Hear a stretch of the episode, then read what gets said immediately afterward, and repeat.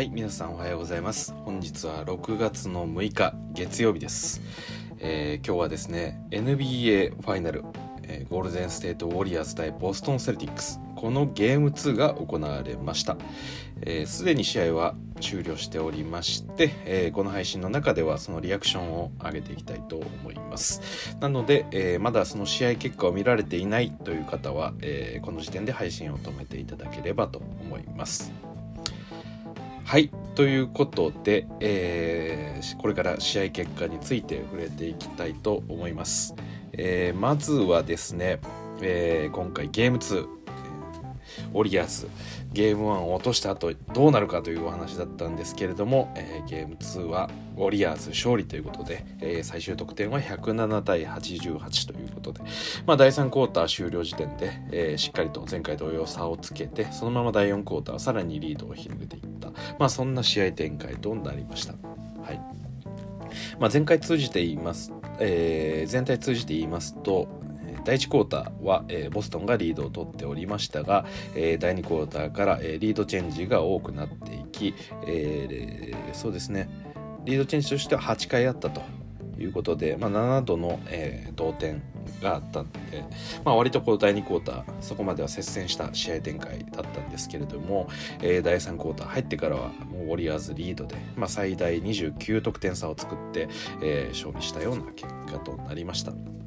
で前回はねあの第3クォーターで、えーリードを作ったんですけれども第4クォーター、えーこのボストン・セルティックスの3が、えーどかどかどかどかどか入ってきたっていうのがあって、えー残念ながら、えーウォリアーズは最後締め切れず敗退ということにはなったんですけれども、まあ、今回はしっかりとその反省を踏まえて、えー第4クォーター勝利してみせた、まあ、そんな試合展開となりました。で第4クォーター、まあ、試合開始直後から、えー一気にウォリアーズが、えーリードを作りましてなんで第3クォーター入ってった時点では、えー20点差ぐらいだったんですけれども、まあ、開始、えー2分ぐらいですかね3分で29点差まで、まあ、広げたというところでまあちょっとね、あのーボストンの方ももう、えーガベージかなという感じで、まあ、スターター陣を下げて、えーまあ、両チームともね、まあ、そういった形での、えーブローアウトみたいな、えー試合の終わり方となりました。はいで前回に関しては最大第3クォーターで15得点差まで広げてたんですけれども、まあ、それが第4クォーターの開始、えー一気に解けていってまあそうですね開始1分2分で、まあ、この2桁差をリードを守ることができずというような終わり方だったんで、うんまあ、その辺りは、えーウォリアーズも今回は警戒していたんじゃないかなと思います。で、えー全体のスタッツチームスタッツですね言っていきますと、えーまあ大きく光ったところで言うとウォリアーズがスティールを今日は15回しています、はい、ボストン・セルティックスは5回に対して3倍の15回ということで、まあ、この辺りね、あのーまあ、ウォリアーズのディフェンスっていうのがさらに厳しくなったようにも、えー見られるかなと思います。でスリーポイントに関しては両チームとも 40%40.5% と、まあ、全く同じ、スリーポイントパーセンテージだったんですけれども、えーフィールドゴールパーセントとしては、えーウォリアーズが45、えーセルツが37ということでここもまた一つ、えーまあ、要はですね3が入ってるけれども2ポイントをよく外したセルツっていうのが、えーこの試合でした。でブロックに関してはセルツが7個でウォリアーズが2個ということで、まあ、インサイドのその強さっていうのはまた見せたのかなとは思います。でターンオーバーここに関しても、え前回よりものセルツは多くターンオーバーしてます。前回12回に対して今回18回ということであのーそうですね。やはりこのスティールが増えたっていうことで、まあ、ターンオーバーももちろんあの数が増えるというような、えー結果になってます。はい。で特筆すべき点は今回ペイント得点ですね、はい。えー前回は、えーボストン34点、えーォリアーズ26点といった形で、まあ、ボストンがペイントを支配していたような、えー試合ではあったんですけれども、えー今回は、えーウォリアーズが40得点そして、えーボストンが24得点ということで、まあ、大きくね今回はウォリアーズの、えーが、えペイントで得点できたというような、まあ、そんな試合結果となりました。はい、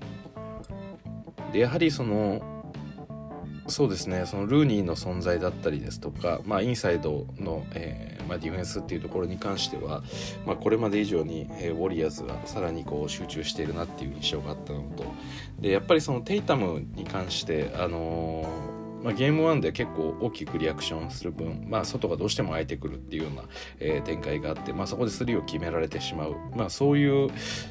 特にね、え、第4クォーターに関してはそういった動きが顕著でした。ただ、え、今回に関しては、え、テイタムがドライブができるような状況というのもあって、え、この試合ではテイタムは、え、ゲーム1よりも得点を伸ばしてます。ただチームとしては、え、得点を落としたという形になりますね。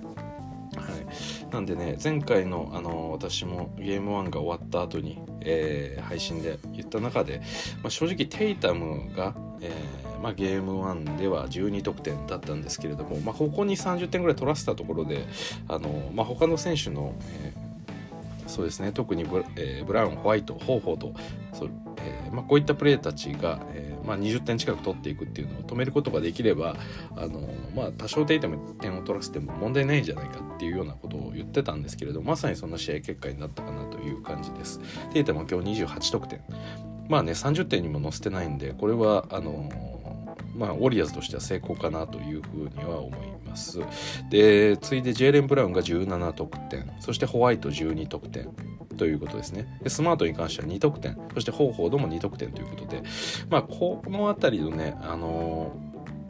ー、まあ、プレイヤーを、えー、まあ、抑えることができたっていうのはウォリアーズにとってかなり、えー、大きなことだったんじゃないでしょうか。一応その、まあ、内訳見るとやっぱりアテンプトがすごく多かったのは、えー、テイタムです、えー、19分の8ということで42%、まあ、前回に比べると17分の3の17%に比べると、まあ、テイタム自体は、えー、フィールドゴールでは上がってるんですけれども 例えばホーフォードの、えー、3ですね、えー、前回は8分の6だったんですけど今回は0アップテンプトです。フィールドゴールに関しても4分の1の25%はい。これはオフェンスとして方法が機能しているとはやっぱり言いづらいでしょうそして、えーまあ、ジェイレン・ブラウンに関しても今日は17分の5ということで、えー、29.4%でした。はいでさらに、えー、マーカス・スマート、えー、前回11分の763%だったものが6分の1の16%になってます。そして、えー、デリック・ホワイト前回11分の654%が、えー、13分の430%ということでまあ本当にねテイタム以外のプレイヤーの、えー、フィールドゴールのアテンプトがそもそも減ってますしそして、えー、まあ何でしょうかねあのパーセンテージ成功率自体も、えー、大きく下げているような結果になってます。はいまあ、これは一つね、あのー、でしょうウォリアーズにとってはあのいい材材料だったのかなっていうふうに思いますね。やはりあのホワイトが、えー、このチームの中でも3番目のアテンプトを、えー、今回の試合では記録しているんですね。まあ要は方法とスマート、まあ、こういったところのプレイヤーたちに好きにさせないっていうのが今日の試合の一つだったのかなっていうのが、まあ、結果として見て思うところになります、まあ、正直試合の中で見ていてねあの私もがっつりなんでしょう時間をかけて見れたわけではないんでまあそこまでこう細かいところっていうのは分かんないんですけれどもただやはりあの、そうですね。まあ今日はそのスリーポイントを相手に打たせるにしても、うんまあ、やっぱり前回の試合だとワイドオープンになってスリーを打たせてしまうシーンっていうのはかなり見受けられたんですけど今回はね多分前回の試合ほどあの、まあ、テイタム以外のプレイヤーのワイドオープンっていうのは少なかったのかなっていう気がしてます。はい、なんでおそらく、まあ、ちょっと試合の中で確認したわけではないですけれども、まあ、テイタムのドライブに対して、えー、かなり何でしょう。過敏にこうリアクションしていたところっていうのを少し抑えて、まあ、テイタムは、まあ、可能な限り1人とあとリムプロテクターだけで止めていくような動き。やっぱりこれまでだとテイタム自体にドライブをさせないようにあの何でしょう。テイタムのドライブレーンをボールを持った時点で潰しに行くような動きがあったと思うんですけどその辺りっていうのを多分ちょっと緩和したような形になるのかなと思ってます。まあ、その結果ね、えー、こういった状況が生まれるっていうところでやはりねあのー、まあ、これはこれまでのそのセルツのプレーオフの中でもすごく見られた部分で、うん、確かにこのセルツそのバックス戦でもそうですしマイアミ戦でもそうなんですけれどもあのシリーズの中で大体1試合ぐらいね今回のゲーム1みたいな展開って起きるんですよ。テイタムが、えー、多少得点を取っていないにもかかわらず他のプレイヤーたちが取って勝利するっていう、まあ、一番大勝ちするパターンが大体それのような気がしてるんですね私はセルツにとって。だからそれをやっぱり許さないっていうことがあのセレツにとっては非常にこう寛容なのかなっていうことを改めて感じたようなところですね。まあ、テイタもね今日3はしっかりと決めてたんですけれどもやはりその3の精度の高さだけっていうのはこの他のプレイにこうつながっていかないというか結局のところテイタムがボールをもらってステップサイドで3打つとかステップバックで3打つとか1対1で3打つとかキャッチシュート打つとかなんかそういうプレーがやっぱり多くて何でしょうかね結局のところテイタムのに対してはその例えばカリーとかも3めちゃめちゃあのケアしなきゃいけないプレイヤーですけどカリーがオフボールで走ることとテイタムが走ることっていうのはなんか意味が違うというか同じように3だけで言うと例えば今日テイタム9分の6ででカリーは、えー、12分の5ということで、まあ、確率的に見たらねテイタムの方が圧倒的に良くて決めた本数も多いんですけれどもただじゃあ何でしょうそこまでこのセルあのウォリアーズのディフェンスが、えー、テイタムに引っ張られすぎるのかっていうとそういうこともなくて、まあ、これはね9分の ,9 分の6で今日当たっててこれなんでこれもうちょっと落ちる場合でも多分これ対応があの全然可能というかでもテイタムに対してはこういったディフェンスで問題ないっていうところが、まあ、このゲーム2の中で一つ見られたのかなというふうに思ってます。はいやはりその肝になってくる、まあ、テイタムのそのドライブだったり、まあ、そういうところが、まあ、今日42%ですけどこれをさらに正直上げることができてもうインサイドも結構蹂躙されていくようなこと形がゲーム3になればさすがにウォリアーズもテイタムに対してのディフェンスを厚くせざるを得なくなって周りのプレイヤーが空いてくるようなシチュエーションというのをまた作れると思うんですけど、まあ、それがねあのまあ、今日のディフェンスで42%っていうのはちょっとエースとしてはあのもう少し力が欲しい部分だろうなというふうに思います。であとジェイレン・ブラウンに関しても、えー、今日3が9分の3の33%で、えー、前前回もブラウンはそんな良くないんですよね8分の2の25%とかですね3が。なんで、まあ、前回も言ってフィールドゴールパーセンテージ43%とかだったんですけども今回に関してはさらに落ちて29%という結果になってますなんで、まあ、テイタムの、ねえー、どちらかというとこうテイタムは3がよく入ってるプレイヤーに対して、まあ、ブラウンはこう縦のスピードドライブのスピードだったりっていうところが、まあ、プレイヤーとしてはまあどっちもね2人ともいろいろやれるプレイヤーですけどなんか傾向としてはなんかそういう色が見え始めてるなっていう感じですよね。だからこの3を決めてくるテイタムっていうのはもちろん恐ろしい存在なんですけれども、ま、そこまでこうなんでしょうかね。まあ、当たればそこで点を取られるっていう感じなんですけどただアテンプトが今39本あって多分テイタムってこれ以上アテンプトさすがに3伸びないんででこれ66%で決めてきてこのスコアで勝てるのであれば、まあ、テイタムこれでいいっていう感じになってしまいますよね。今日はねあのゲームそのえー、1で見られたようなテイタムがドライブからのキックアウトっていうのがそこまで、あの特に前回の第4クォーターですねあの、まあ、2人でこう詰めたところを、えーまあ、キックアウトパスしてそれを受けて3を決めていくっていう流れっていうのがなかなかできなかったです。でまあ 細かく見てないですけど、まあ、おそらくそのテイタムがキックアウト先であるあのプレイヤーたちに対して、まあ、しっかりとディナイするような動きっていうのをこれまで以上に強くしたのかなっていう印象です。なんでそのテイタムのドライブに対して手を伸ばしたりあのドライブを邪魔するっていう方向に行くというよりかは、まあ、キックアウト先の、えー、パスコースを潰していくっていうような守り方になっていったのかなという感じです。まあ見直せば分かることなんでしょうけど ちょっとあまり時間もないんであのざっくりでお話をさせてもらってます。はい、そうですね。であとそうだな今回と比べて変わったところ。あもうウォリアーズのメンツの話もしていきましょうか。えー、今日はですね結構ビエリッツァが時間をもらえていたっていうのもなんか印象的でしたね。前回あの本当にガベージの48秒だけだったんですけれども、えー、今回はビエリッツァはそうですね10分36秒もらってますね。はい。であと、えー、ようやくあの怪我をして前回、えー、先日のですねあの、えー、グリズリーズ戦であの骨折をしてしまったゲイリー・ペントえー、2世がですね、まあ、この試合から復帰ということで、まあ、代わりにねちょっとイグタラがもう怪我もあって試合出場できなかったんですけれども、まあ、その役割を果たしたかなという感じです。スコアをちょっと見ていきましょうか。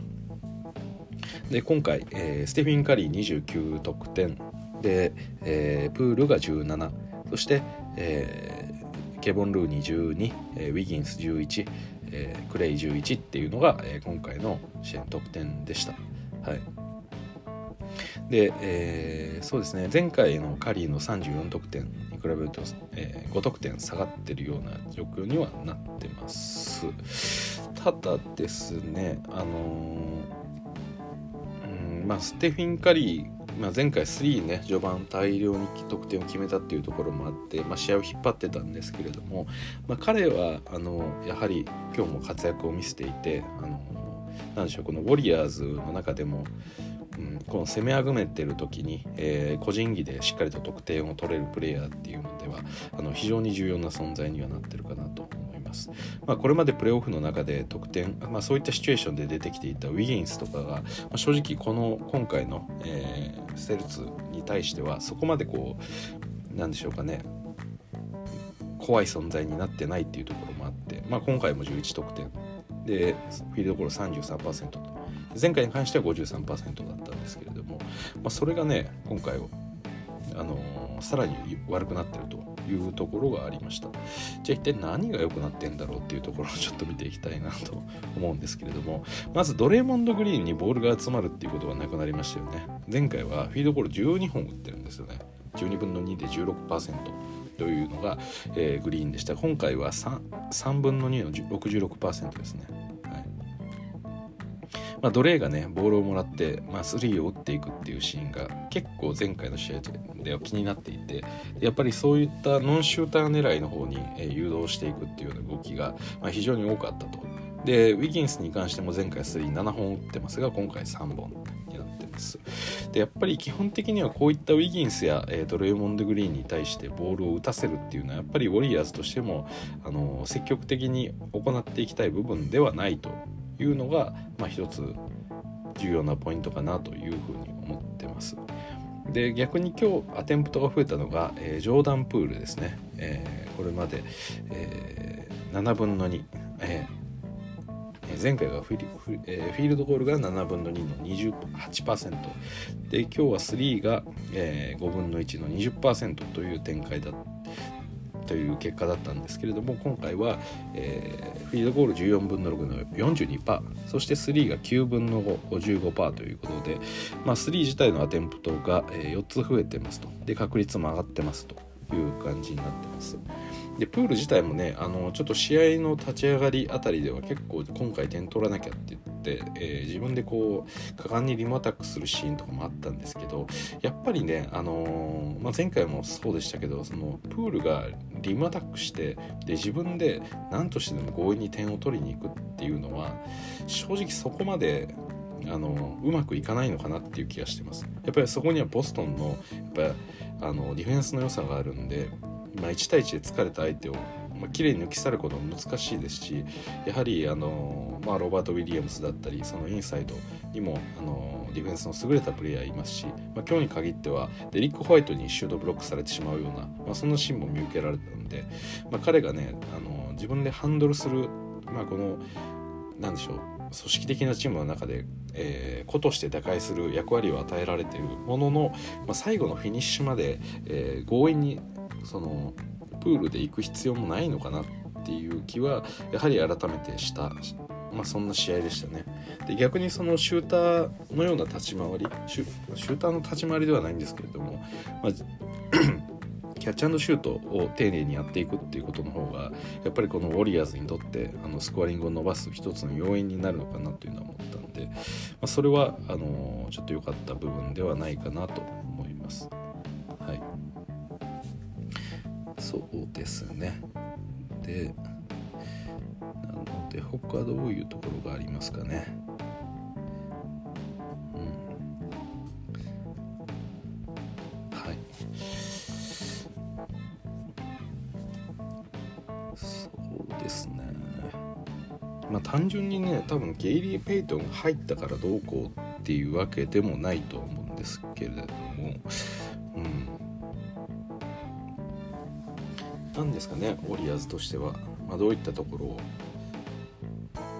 良くしていったのかっていうのは何かあったっけな、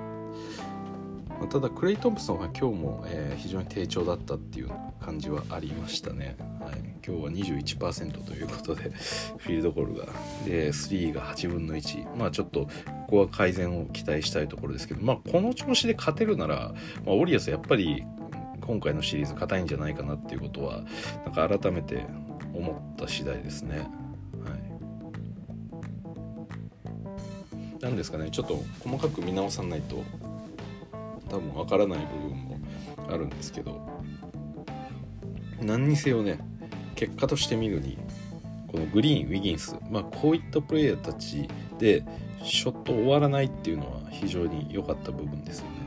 であとルーニーが今日はね6分の6の100%、えーまあ、しっかり得点を決めているっていうところも、まあ、一つ大きなポイントにはなったのかなと思います。多分その辺りがペイント得点の、違いにも結びついてきたのかなという、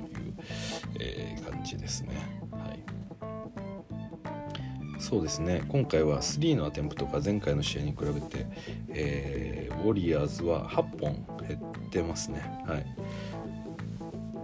でボストンに関してはそうですね。4本減ってますね。はい。4本減ってますがまあボストンとしてはねまあちょっとそうですね。フィールドゴール自体が減ってるんでまあそこまで割合変わらずっていう感じですけど。はい。やはりちょっとそうですね。うん。しっかりとこうそうですねやはり印象としてはテイタムだけっていうテイタムに対しては厚く守るっていうのをそのリアクションを緩やかにしたっていうところが多分一番の要因かなというふうに、まあ、今私は感じてます。はい、ということで、えーまあ、今回ね、えー、ゲーム2終わりましてこれでシリーズタイの1対1そして次が、えー、TD ガーデンボストン・セルティックスのホームになります。でそうですね。ただ、まあ、正直まあ、このシリーズに関しては私はウォリアーズ4-0で予想していた人間なんでもうすでに外れてはいるんですけれども。ただや,、うん、やはりこのウォリアーズの強さっていうのはあのー、私はやっぱり変わりないと思ってますしそうですねまあちょっとネガティブな言い方にはなりますけれども正直セルツがゲーム1ぐらい3が入るとは思ってないんで、はい、今回も40%と確率いいですけどこれですから、まあ、もう少しねあの落ちていくとなかなか難しいことも出てくるんじゃないかなというふうに思ってます。はい、ですね。まあ、なんだかんだねこの何でしょう。ボストンっていうチームはこうスリーポイントが、えー、やっぱ多いチームでまあそれこそ前回の、えーまあ、ウォリアーズがウエスタンカンファレンスファイナルで戦ったマブスともですね、まあ、近しいところがあるのかなっていうのは思っていてでなんかそれによってこうなんでしょうかね。ごまかされてる部分もあるのかなっていうふうにもちょっとセルツに対して思っているんですね。はい、っていうのもそのマブスっていうチームは、まあ、ルカ・ドンチッチとブランソンという、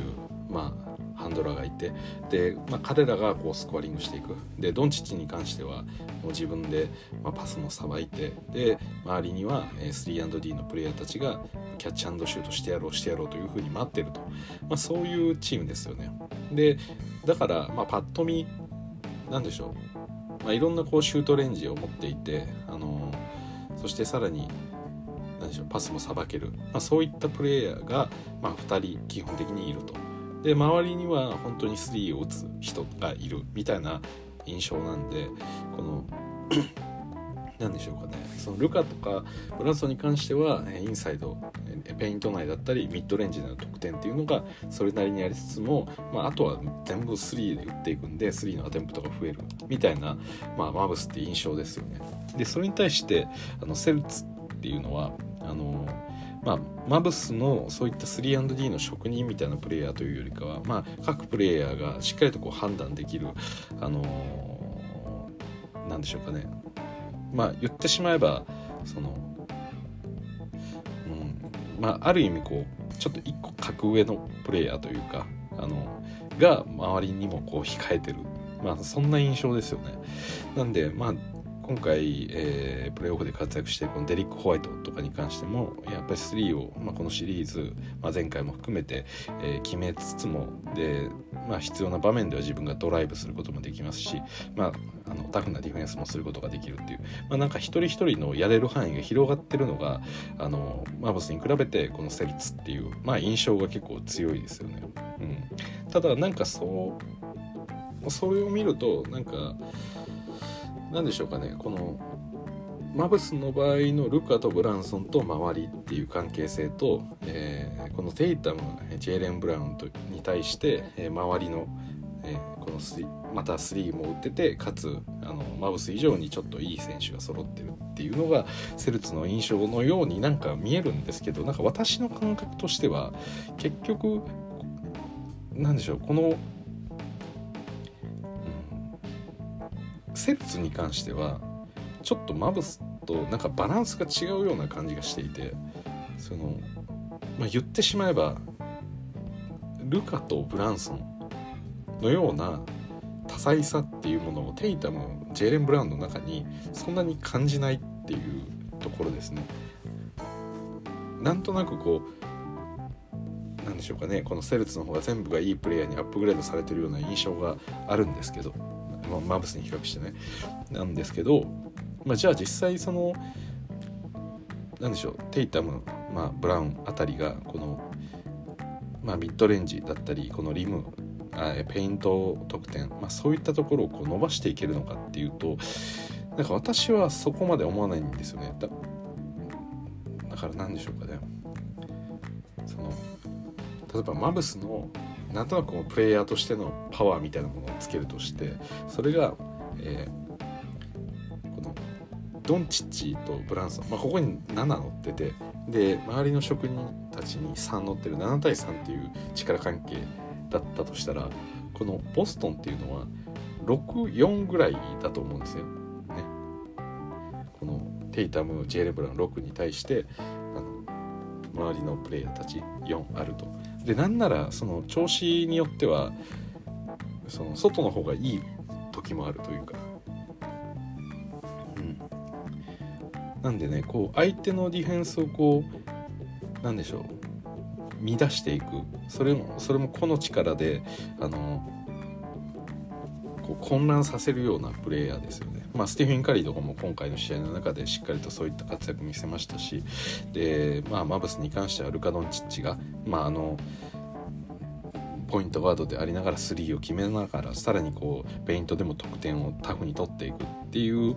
プレーがやっぱできるわけですよね。で私が思うにそのウォリアーズっていうのはそのルカを止めてるチームなんでだから正直今の私の感覚ではテイタムとルカだった場合やっぱりルカの方が止めづらいプレイヤーだと思うんですよね。うん、もちろん多分今3の精度とか全然テイタムの方が上ではあるんですけどやはり何でしょうこの逆にスリーポイントライン以内のエリアのこのかき乱し方というか本当に何でしょう直線的なドライブとかそれ以外にもですねそのペイントの中で、まあ、自分のポジションをうまく置いてで味方のオープンに、えー、敵をこう引きつけたり敵を動かしながら、えー、プレーメイクをしていくようなルカ・ドンチッチとはやっぱりテイタムは少し違うところがあってそこはもうちょっとスコアラー寄りなまあピュアなねスコアラー寄りなプレイヤーなのかなっていうふうに思ってます。でそれと合わせてやっぱりその1対1からのかポストっぽく入っていってからのキックアウトとか、まあ、テイタムももちろんそのさばきっていうのは前回ゲーム1の、えーまあ、特に終盤ですね。その手離れの良さっていうので他のプレイヤーたちがガンガン勢いついたっていうところはあったんですけど、はい、まああれを何でしょう。シンプルにテイタムに集まってるから空いてるプレイヤーにキックアウトしていくっていうような動きですけど、まあ、その場合何でしょう例えばそれがルカだったとしたらあの、まあ、もう少しそのペイントでのやっぱり圧力がありますよねルカの方が。なのでその分、え相手はもっと収縮して集まらなきゃいけないとか。でパスコースを潰そうがあのルカはいろんな角度から本当にパスを出してくるんで。で、まあ、目線のフェイク一つ取って相手のディフェンスを何もせずに動かしたりとかそういうことが本当にできてしまうプレイヤーなんで、うん。まあ、なのでねあの、まあ、これまでこのマブスと、えー、セルツっていうところに関してはあのそうですねこうウォリアーズにとってどっちが得意か不得意かっていう話で言うとあのやっぱりそのセルツの方が、えディフェンス面においても特にこのペリメーターでのディフェンスだったり、まあ、オフボールで走り回ることが多いこの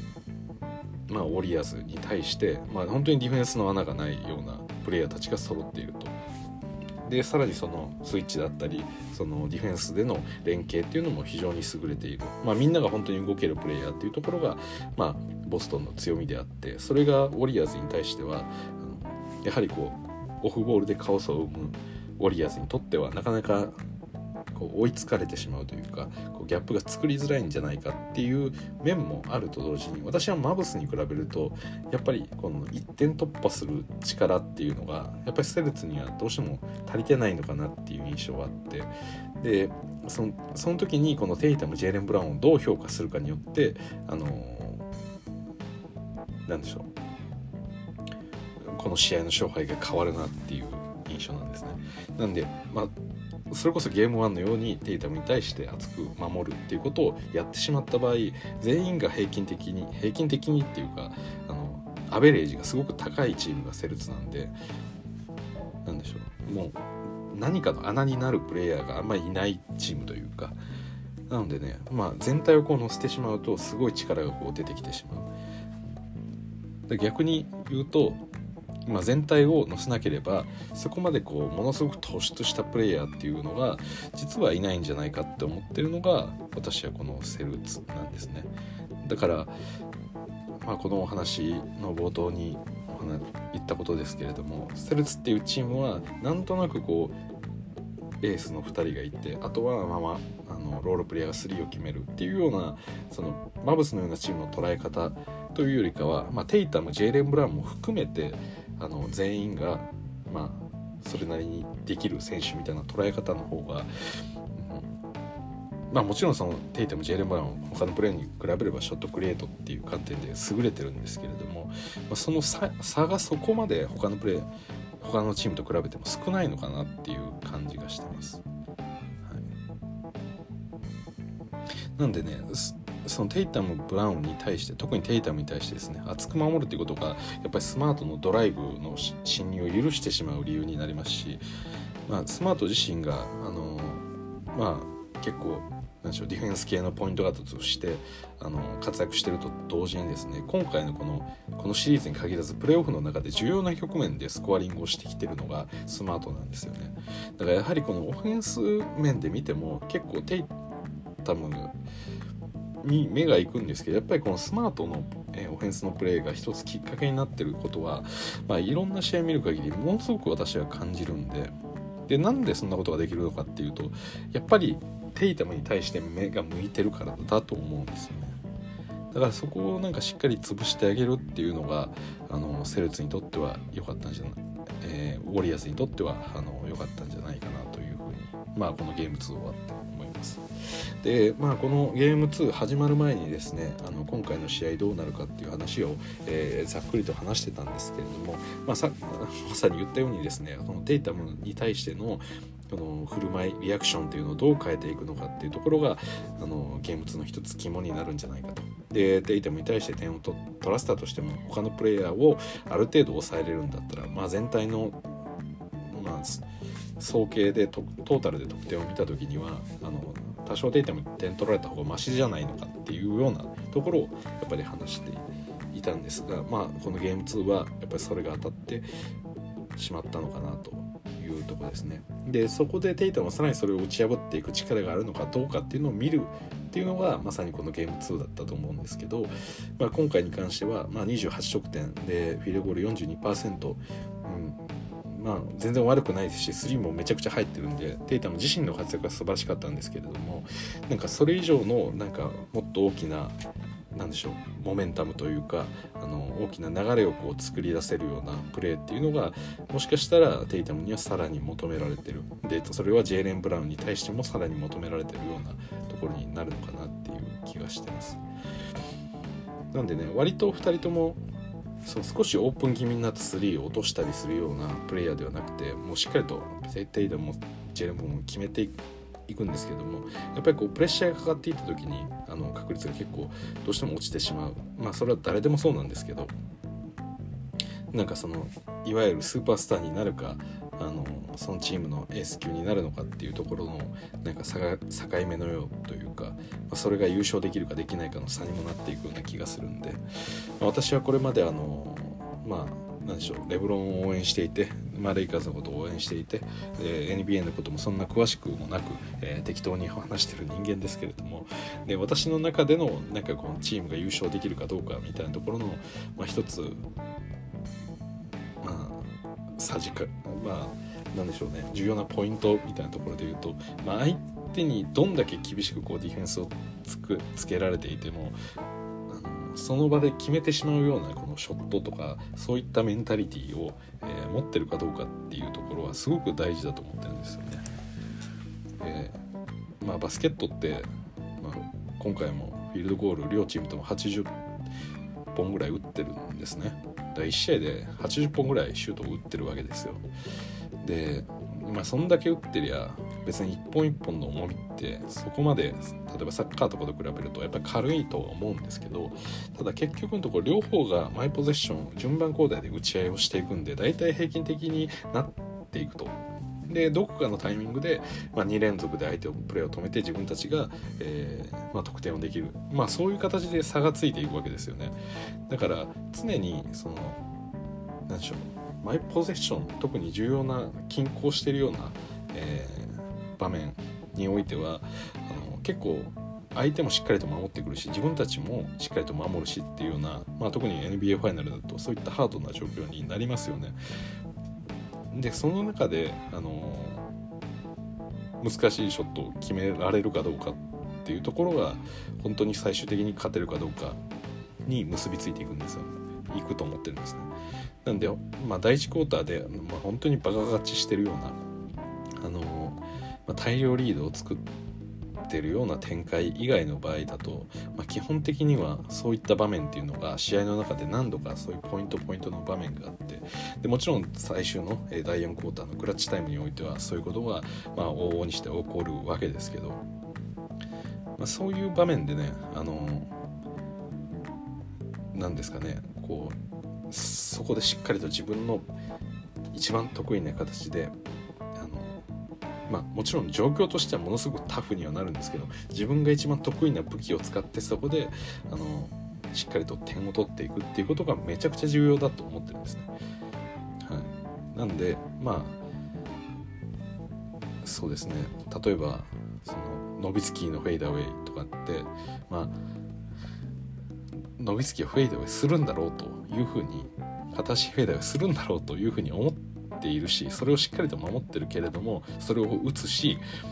それを決めるっていうようなことが大事というか、まあ、両方とも何が来るかっていうことはある程度分かりながらでもそれを止められないプレーっていうのが決めきるプレーっていうのがものすごく重要なのかなというふうに思っていて、まあ、その点で言うと今日のカリーっていうのはある程度のその役割をエースとして果たしたのかなっていうふうには思いますし逆にこのジェイレン・ブラウンテイタム